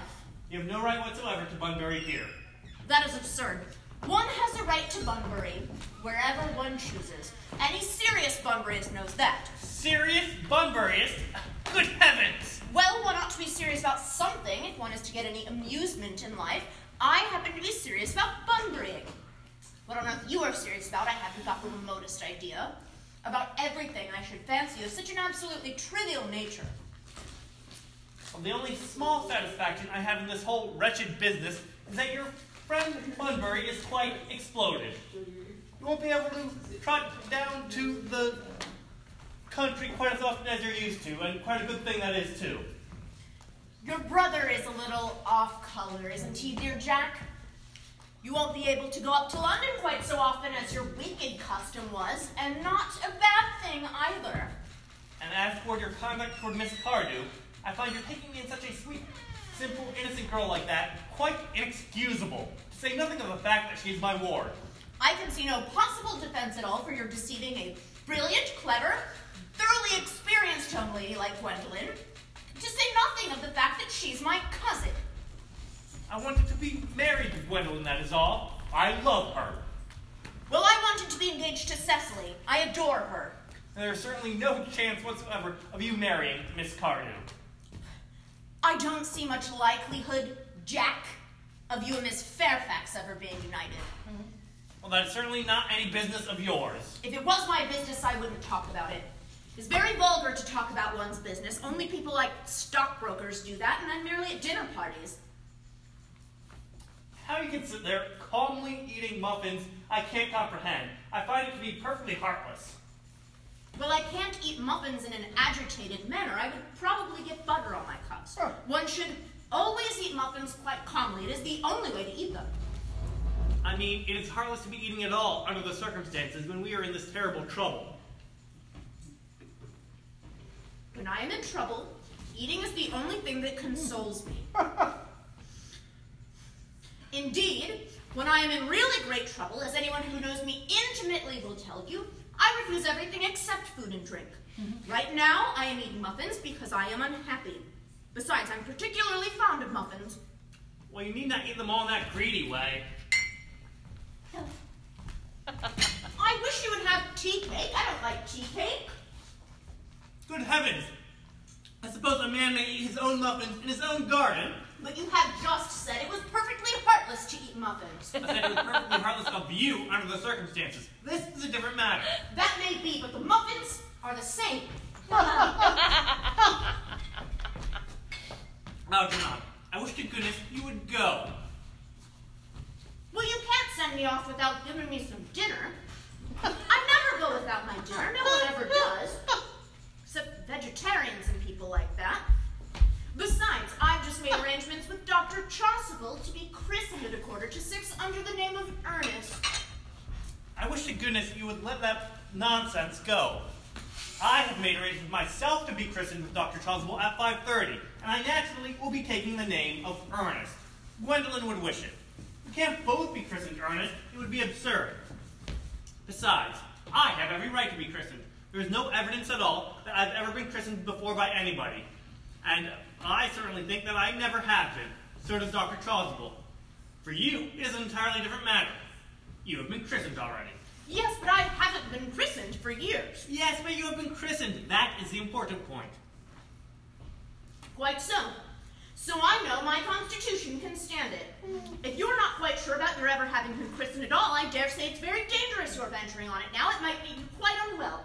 You can hardly have forgotten that someone very closely related to you was nearly carried off into Paris this week by a severe chill. Yes, but you said so yourself that a severe chill is not hereditary. I know it usedn't to be, but I dare say it is now. Science is always making such wonderful improvements in things. That is nonsense. Jack, you're at the muffins again. I wish you wouldn't. there are only three left. I told you I was particularly fond of muffins. But I hate tea cake. Why on earth, then, do you allow it to be served up for your guests? What ideas you have of hospitality. Algie, I wish to goodness you would go. I've asked you to leave. Why don't you go? Well, I haven't finished my tea yet. And there's one muffin left. Okay, leave it off. So, leave the lights off long enough for them to get off Go to the exit sign. There you go.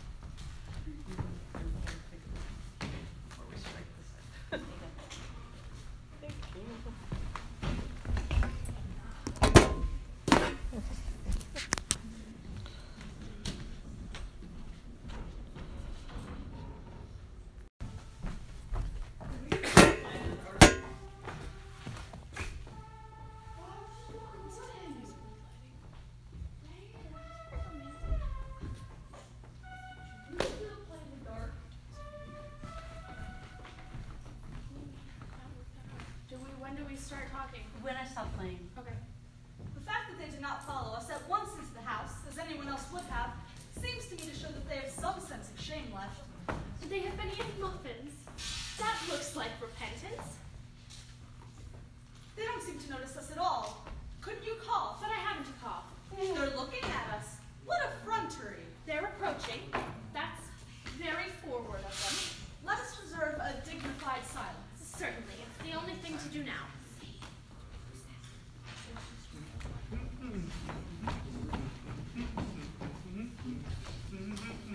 This dignified silence seems to produce an unpleasant effect. A most distasteful one. But we will not be the first to speak. Certainly not. Mr. Worthing, there's something very particular I would like to ask you. Much depends on your reply. Gwendolen, your common sense is invaluable. Mr. Moncrieff, kindly answer me the following question. Why did you pretend to be my guardian's brother? So that I might have an opportunity in meeting you. That certainly seems to be a satisfactory explanation, does it not? Yes, dear, if you can believe me. I don't. But that does not affect the wonderful beauty of his answer. True, in matters of grave importance, style, not sincerity, is the vital thing. Mr. Worthing, what explanation can you offer me for pretending to have a brother? Might it be so that you could come up to town as often as possible to see me? Can you doubt it, Miss Fairfax? I have the gravest doubts upon the subject, but I intend to crush them. This is not the moment for German skepticism. Both their explanations seem to be quite satisfactory, especially Mr. Worthing's. That seems to me to have the stamp of truth upon it. I am more than content with what Mr. Moncrieff said. His voice alone inspires one with absolute credulity. Then you think we should forgive them? Yes. I mean, no. True, I had forgotten. There are principles at stake which one cannot surrender. Which of us should tell them? The task is not a pleasant one. Could we not both speak at the same time? An excellent idea. I nearly always speak at the same time as other people. Will you take the time for me? Certainly. Your Christian names are still an insuperable barrier. That is all. Our Christian names? Is that all? But we are to be christened this afternoon. Oh. For my sake, you are prepared to do this terrible thing? I am. To please me, you are ready to face this fearful ordeal. I am. How absurd to talk of equality of the sexes. Where questions of self-sacrifice are concerned, men are infinitely beyond us. We are. They have moments of physical courage which we women know absolutely nothing. Darling, Darling.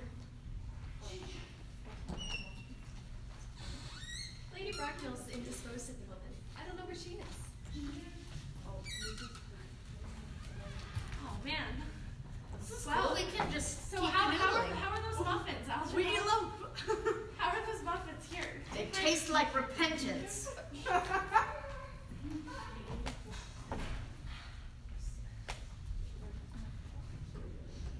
think we can just do the Christian right now. Oh. Gwendolen, what does this mean? Merely that I am engaged to be married to Mr. Worthing, Mamma. Come here, sit down. Sit down immediately. Hesitation of any kind is a sign of mental decay in the young, of physical weakness in the old. Apprised, sir, of my daughter's sudden flight by her trusty maid, whose confidence I purchased by means of a small coin. I followed her at once by a luggage train. Her unhappy father is, I'm glad to say, under the impression that she is attending a more than usually lengthy lecture by the University Extension Scheme on the influence of a permanent income on thought. I do not I do not propose to undeceive him. Indeed, I have never undeceived him on any question. I would consider it wrong. But you will clearly understand that all further communication between yourself and my daughter must cease immediately from this moment. On this point, as indeed on all points, I am firm. I'm engaged to be married to Gwendolen, Lady Bracknell. You are nothing of the kind, sir. And now, as regards Algernon, Algernon, Yes, Aunt Augusta. May I ask if it is in this house that your friend Mr. Bunbury resides? Oh, no, Bunbury doesn't live here. Bu- Bunbury is, is somewhere else at present. In, in, in fact, Bunbury is dead. Dead. When did Mr. Bunbury die? His death must have been extremely sudden. Oh, I killed Bunbury this afternoon. I mean, Poor Bunbury died this afternoon. What did he die of? Oh, uh, Bunbury? Oh, he was quite exploded. Exploded? Was he a victim of a revolutionary outrage? I was not aware Mr. Bunbury was interested in social legislation. If so, he is well punished for his morbidity. Dear Aunt Augusta, what I mean to say is, poor Bunbury was found out. The, the doctors found out that, that Bunbury could not live, and so poor Bunbury died. He seems to have had great confidence in the opinion of his physicians. I'm glad, however, that he made up his mind at last and acted under proper medical advice. Now that we have Mr. Bunbury out of the way, I asked Mr. Worthing, who is this young person whose hand my nephew Algernon is holding in a peculiarly unnecessary manner? That lady is Miss Cecily Cardew, my ward. I'm engaged to be married to Cecily, Aunt Augusta. I beg your pardon? Mr. Moncrieff and I are engaged to be married, Lady Bracknell. I do not know if there's something peculiarly exciting in the air of this particular part of Hertfordshire, but the number of engagements that go on seems to me considerably above the proper average that statistics have laid down for our guidance. I think some preliminary inquiry on my part might not be out of place. Mr. Worthing, is Miss Cardew's family at all related to any of the larger railway stations in London? I merely desire information. Before yesterday, I had no idea that there were any families or persons whose origin was a terminus. Miss Cardew is the granddaughter of the late Mr. Thomas Cardew of 149 Belgrave Square, SW, Gervase Park, Dorking, Surrey, and the Sporran, Fifeshire, NB. That is not unsatisfactory. Three addresses always inspire confidence, even in tradesmen. But what proof have I of their authenticity? I've carefully preserved the court records of the period, and they are open to your inspection, Lady Bracknell. I have known strange errors in that publication. Miss Cardew's family solicitors are Messrs. Markby, Markby, and Markby. Markby, Markby, and Markby, a firm of the highest position in their profession. Indeed, I have been told that one of the Mr. Markbys is occasionally to be seen at dinner parties. So far, I am satisfied. Well, very kind of you, Lady Bracknell. We'll be also pleased to hear that I have records and certificates of Miss Cardew's birth, baptism, whooping cough, registration, vaccination, confirmation, and the measles, both the English and German variety. A life full of experiences, though perhaps a bit more than is appropriate for a young girl. I myself am not in favor of premature experiences. Come, Gwendolen, the time approaches for our departure. I had better ask you as a matter of form, Miss Worthing, if Miss Cardew has any little fortune. Oh, about 130,000 pounds in the funds, that is all. Good day, Lady Bracknell. So pleased to have seen you. A moment, Mr. Worthing. A hundred and fifty thousand pounds. And in the funds. Oh, Miss Cardew seems a most attractive young lady now that I look at her. So few young girls of the present age have any really solid qualities, qualities that last and grow with time. We live, I regret, to say, in an age of surfaces. Come over here, dear child. Pretty girl. Uh, your dress is sadly simple, and your hair is almost as nature might have left it.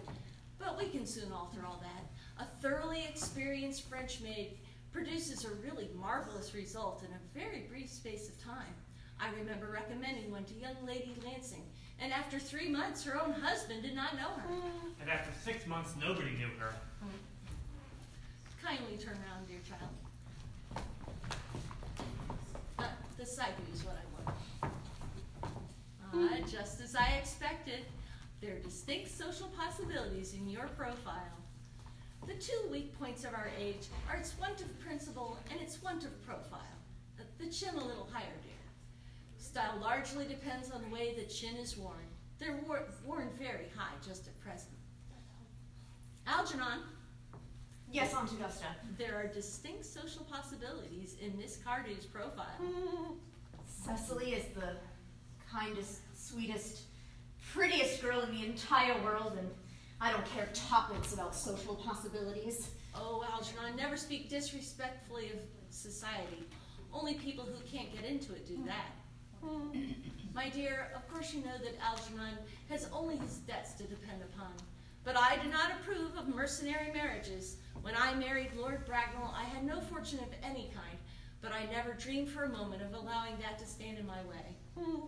Well, I suppose I must give my consent. Thank you, Aunt Augusta. Cecily, you may kiss me. Thank you, Lady Bracknell. You may call me Aunt Augusta for the future. Thank you, Aunt Augusta. The marriage, I think, had better take place quite soon. Thank you, Aunt Augusta. To be frank, I'm not in favor of long engagements. They allow people to find out their each other's character before marriage, which I think is never advisable. Pardon me for interrupting you, Lady Bracknell, but Cecily Cardew cannot be married without my consent as I am her guardian, and that consent I absolutely decline to give. Upon what grounds? Algernon is an extremely, I may almost say, an ostentatiously available young man. Mm. He has nothing, but he looks everything. Mm. What more can one desire?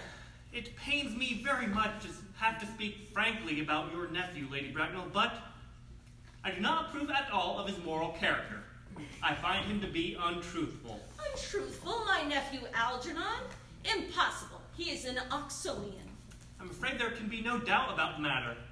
This afternoon, when I was on when I was out of town on a question of romance, he obtained admission to my house under the false pretense of being my brother. He then proceeded to drink, I've just been informed by my butler, entire pint bottle of my Perrier-Jouet Brut 89, a wine I was specially reserving for myself. He then proceeded to alienate, over the course of an afternoon, to alienate the affections of my only ward, and he subsequently stayed to tea and devoured every single muffin.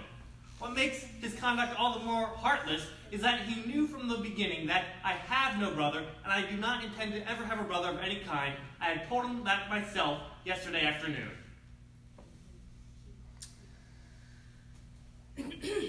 Uh, Mr. Worthing, after careful consideration, I have decided to entirely overlook my nephew's conduct to you. How very kind of you, Lady Bracknell. However, my own decision is unalterable. My consent I decline to give. Uh, come here, dear child.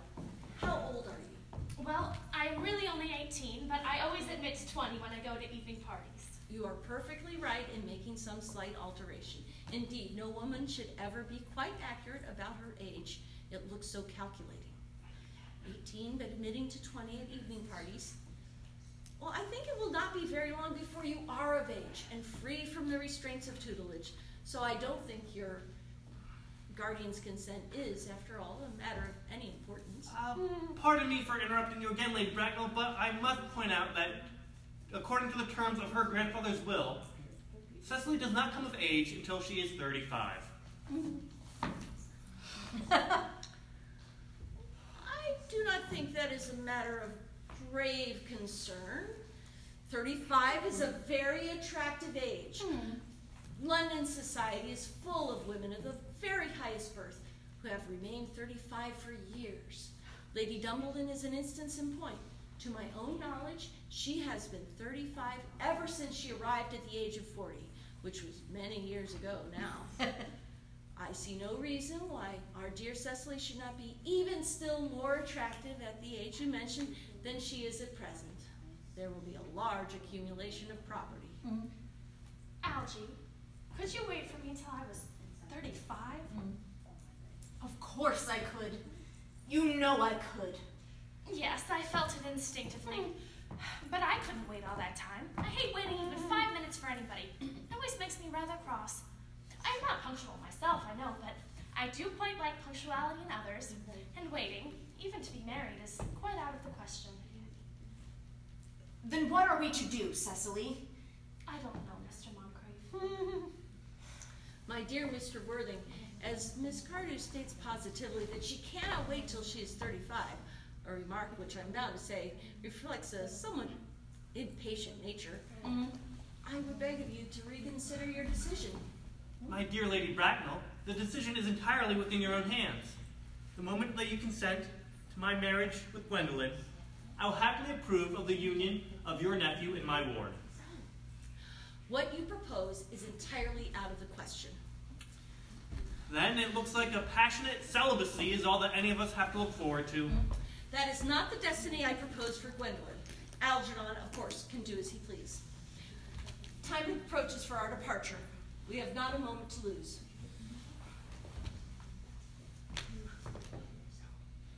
We've already missed five, if not six trains. To miss any more might subject us to comment on the platform.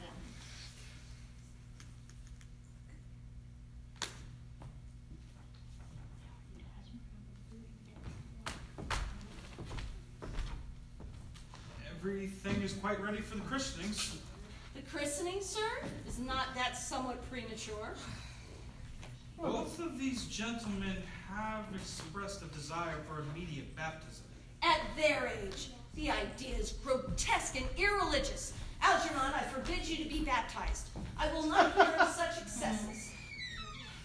Lord Bracknell would be highly displeased if he learned that this was the way in which you wasted your time and money. Am I to understand that there are to be no christenings at all this afternoon? I do not think that, as things are now, would be of much practical value to either of us, Dr. Chasuble. I am sorry to hear such sentiments from you, Mr. Worthing. They savor those of the Anabaptists. Their views, anyway. Uh, views that I have completely refuted in four of my unpublished sermons. However, as your mood, as your present mood seems to be one peculiarly secular, I will depart for the church at once.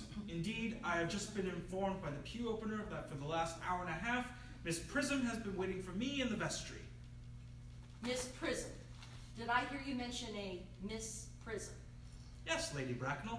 I am on my way to join her. Pray allow me to detain you for a moment. This matter may prove to be one of great importance to Lord Bracknell and myself.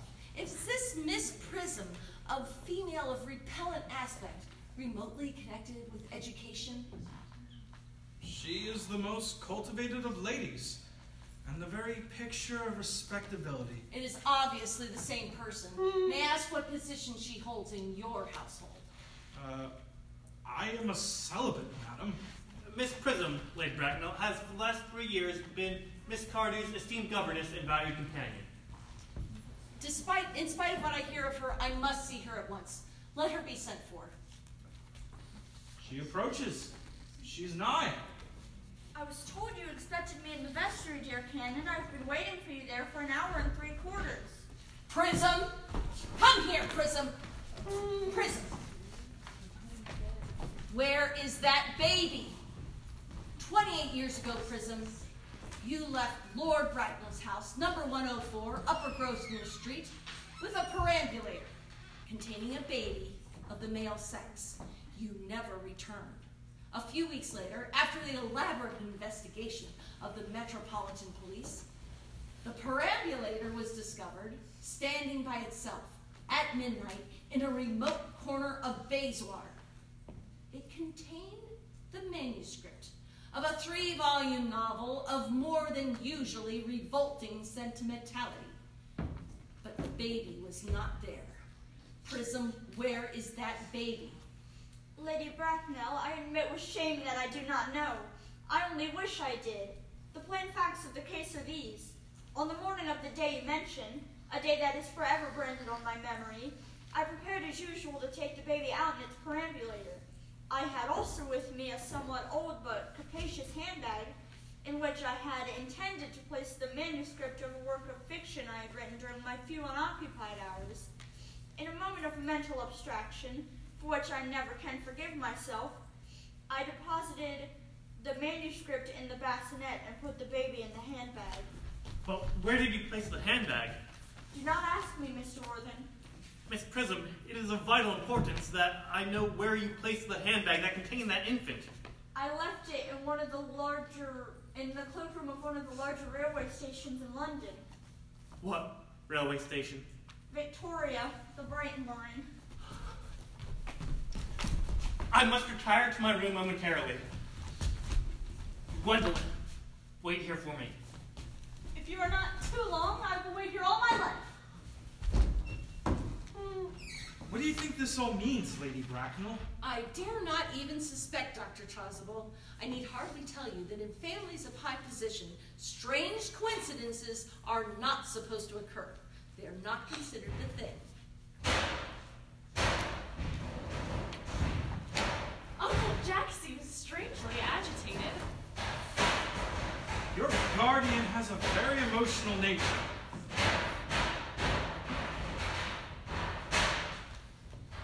Do not like all this noise. Hmm. It sounds as if, as if he was having an argument.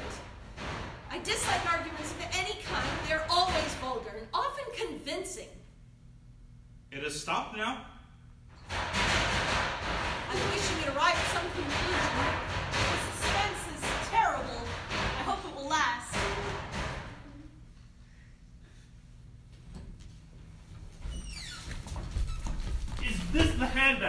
Examine it carefully before you speak. The happiness of more than one life depends on your answer. It seems to be mine. Yes, here's the injury received through the upsetting of a Gower Street omnibus in younger and happier days.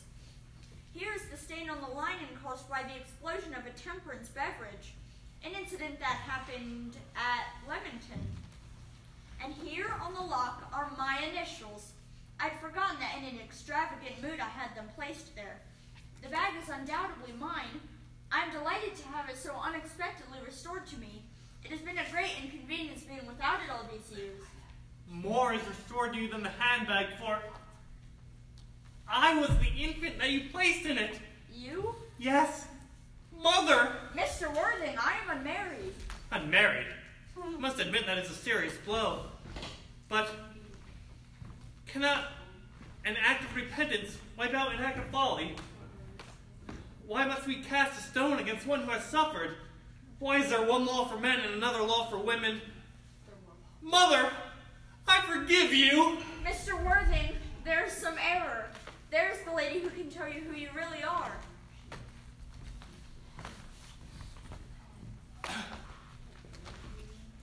Lady Bracknell, I hate to seem inquisitive, but could you kindly tell me who I am?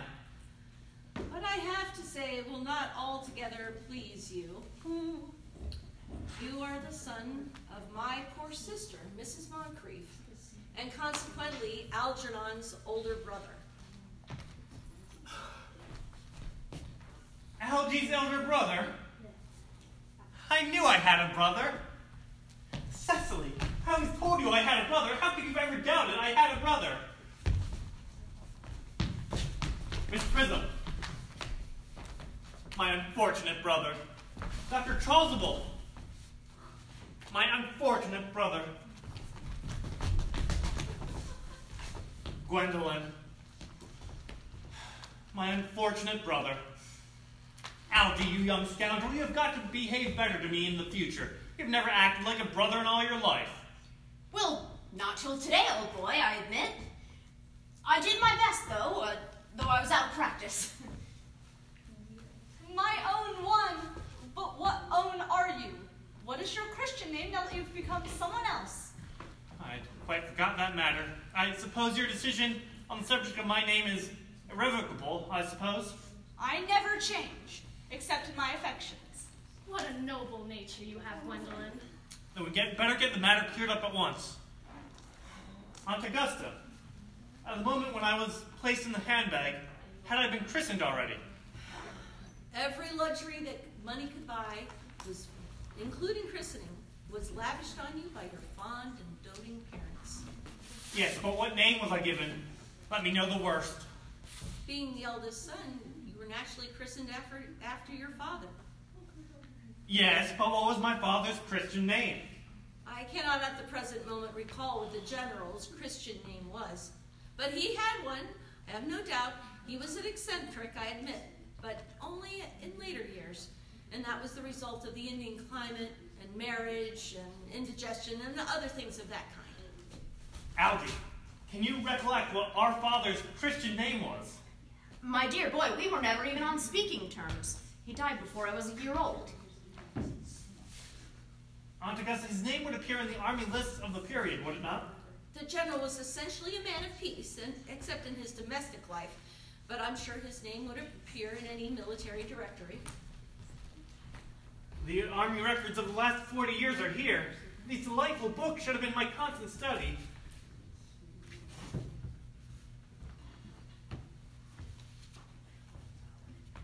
M. Generals, Mallam, Moxham, Magley, Markley, Migsby. Oh, what terrible names they all have. Mobbs, Moncrieff, Lieutenant, 1840, Captain, Lieutenant Colonel, Colonel, General, 1969, Christian name, Ernest John.